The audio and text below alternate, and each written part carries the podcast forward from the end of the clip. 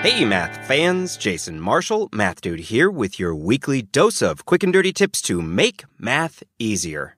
As I mentioned last time, a lot of people have a strong distaste for division. This makes me feel a bit bad for division because division itself isn't a terrible fellow. Sure, it is a little more difficult in practice to divide numbers than to multiply them, but that's not division's fault. It's just the lot it was given in the numerical universe. So at least for today, I ask you to forgive division's difficulties and spend a bit of time thinking about the meaning of this sometimes frustrating arithmetic operation. We got off to a good start talking about division last time, but we've still got a few loose ends to tie up. Things like what happens when you divide by fractions and negative numbers, whether or not division is a stickler for the order in which you perform its operation, and some other fun stuff like that. Of course, as with all of our discussions in this series, our goal isn't to develop lightning quick division skills. It's to develop your intuition for the true meaning of division.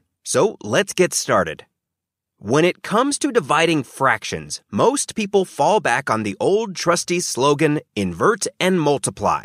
While that is ultimately a good thing to do, since it works, it doesn't shed much light on what's really going on. And that's kind of a shame because last time when we talked about the connection between fractions and division, we actually figured it out. So, what is going on? Let's start by recapping how division by an integer works. As a simple example, we've seen that a problem like 10 divided by 2, which is equal to 5, is really just representing the idea of taking a 10 block tall stack and compressing it down by a factor of 2 until it's only 5 blocks high.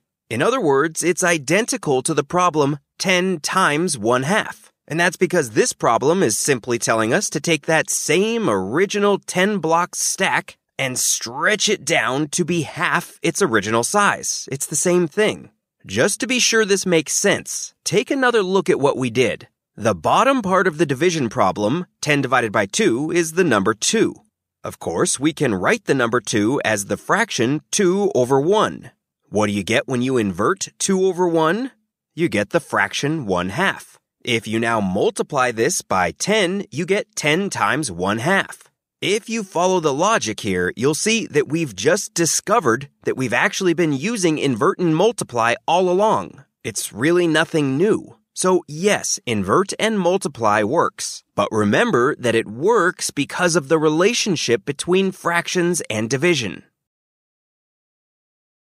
Okay, next up on our list of loose ends to tidy up. What happens when we divide positive and negative numbers? As luck, or rather arithmetic would have it, things work in the exact same way as they do for multiplication. Whenever you divide a positive number by a negative number, or vice versa, the result is a negative number.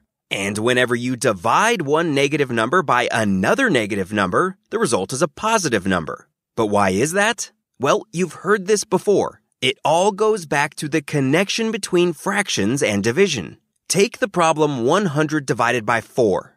As we've described, you can write this as the equivalent problem 100 times 1 fourth. If we instead have the problem negative 100 divided by 4, or maybe 100 divided by negative 4, we can use what we've discovered to rewrite these as negative 100 times 1 fourth or 100 times negative 1 fourth. In both cases, the answer is negative 25. The key thing to realize is that once you understand what it means to multiply by a negative number, you also understand what it means to divide by a negative number. We can get a little better feeling for what this means by thinking about the problems 6 divided by negative 1 and negative 6 divided by negative 1. If we think about these division problems as compressing stacks of blocks, we see that we've actually posed a rather simple example, since the 1 in the denominator means that the number of blocks in each stack doesn't actually change. But what does change? Well, that's where those negative signs come into the picture. Just as we found for multiplication, the negative sign has the effect of flipping the result from one side of the number line through the origin over to the other side. And as we found for multiplication, the two negative signs in the case of negative 6 divided by negative 1 end up flipping the answer from the positive side of the number line to the negative side and then right back once again to the positive side. Make sense? Hopefully so. And hopefully you now have a good feeling for what it really means to divide negative numbers. Last up today, let's talk about the commutative and associative properties. Just in case you can't quite remember what those are, here's a quick reminder of how they work with addition and multiplication.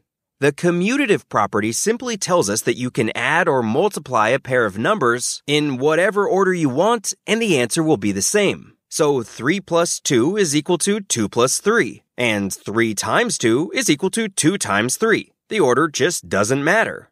But does this idea hold for division too? Well, does 20 divided by 4 give the same result as 4 divided by 20? Nope. So the commutative property does not work for division. How about the associative property? Well, does the quantity 20 divided by 4, all of which is then divided by 2, equal the same thing as 20 divided by the quantity 4 divided by 2?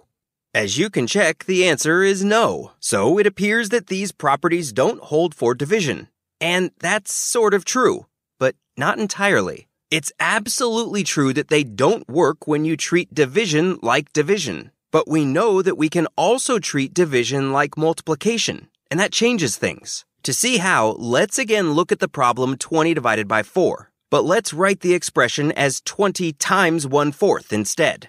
Does the commutative property hold now? In other words, does 20 times 1 fourth equal 1 fourth times 20? You bet it does, because this is multiplication. How about the associative property and the problem quantity 20 divided by 4, all of which is then divided by 2? Well, let's first write this in terms of equivalent fractions. So the expression becomes quantity 20 times 1 fourth, all of which is then multiplied by 1 half. Does this satisfy the associative property? It sure does, because it's all multiplication. The quantity 20 times 1 fourth, all of which is then multiplied by 1 half, is indeed equal to 20 times the quantity 1 fourth times 1 half. Which means that the associative property does indeed hold if we treat division in terms of multiplying equivalent fractions. In case you haven't noticed, there's a theme going on here. Simply put, so long as you think about division in terms of the equivalent process of multiplying fractions, everything behaves exactly as you expect it to. Which means that once you know how to think about multiplication, you know how to think about division too. Okay, that's all the math we have time for today. For more fun with math, please check out my book, The Math Dude's Quick and Dirty Guide to Algebra. And be sure to check out the catalog of the other 280 Math Dude episodes. They're all available at quickanddirtytips.com slash mathdude and through your favorite podcast app. Until next time, this is Jason Marshall with the Math Dude's Quick and Dirty Tips to make math easier. Thanks for listening, math fans.